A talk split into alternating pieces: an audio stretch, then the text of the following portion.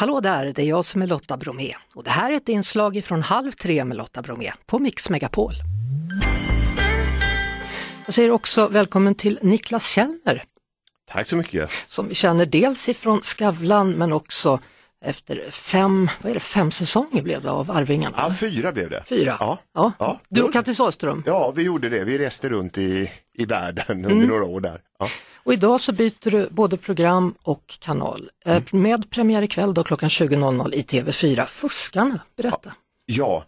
ja, men det är ett program, alltså det vi gör tre stycken program om olika typer av fusk. I första programmet ikväll så är det om hundsmuggling och sen är det om skönhetsfusk eh, nästa vecka och sen är det då det sista programmet om romansbedrägerier.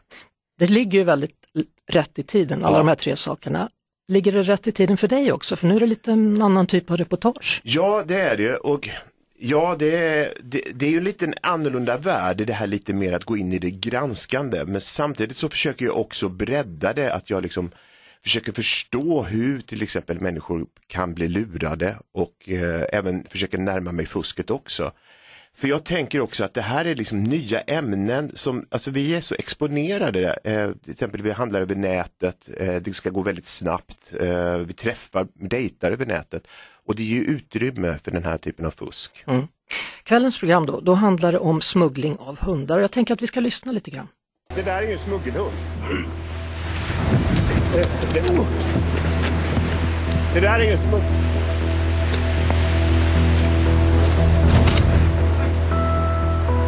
Men det här är ju en smuggelhund ni försöker sälja.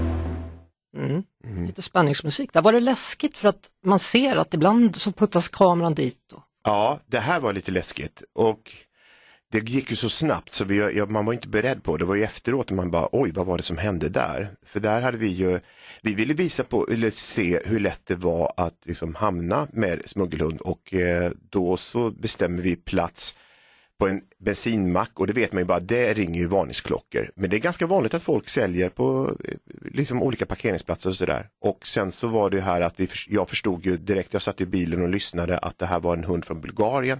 Den var bara 12 veckor gammal och den hade inte tagit någon rabiesvaccin. Och det är ju starka indikatorer på att det är en smuggelhund. Och då gick jag ut och då blev ju de inte så glada. Hur har det varit eh, att göra de här programmen? Har du blivit berörd själv? Ja, det, blir, det, eh, det har jag blivit därför att i och med att jag är, det är liksom också en resa för min egen del. Det är inte så att jag bara kommer in och, och ska liksom ställa någon till svars utan jag träffar ju liksom offer, jag får ta mig del av ämnet.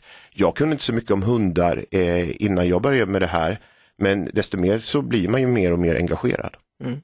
Premiär alltså ikväll i TV4 klockan 20.00 Fuskarna med Niklas Källner. Tack för att du kom hit. Tack så mycket. Det var det. Vi hörs såklart igen på Mix Megapol varje eftermiddag vid halv tre. Ett poddtips från Podplay.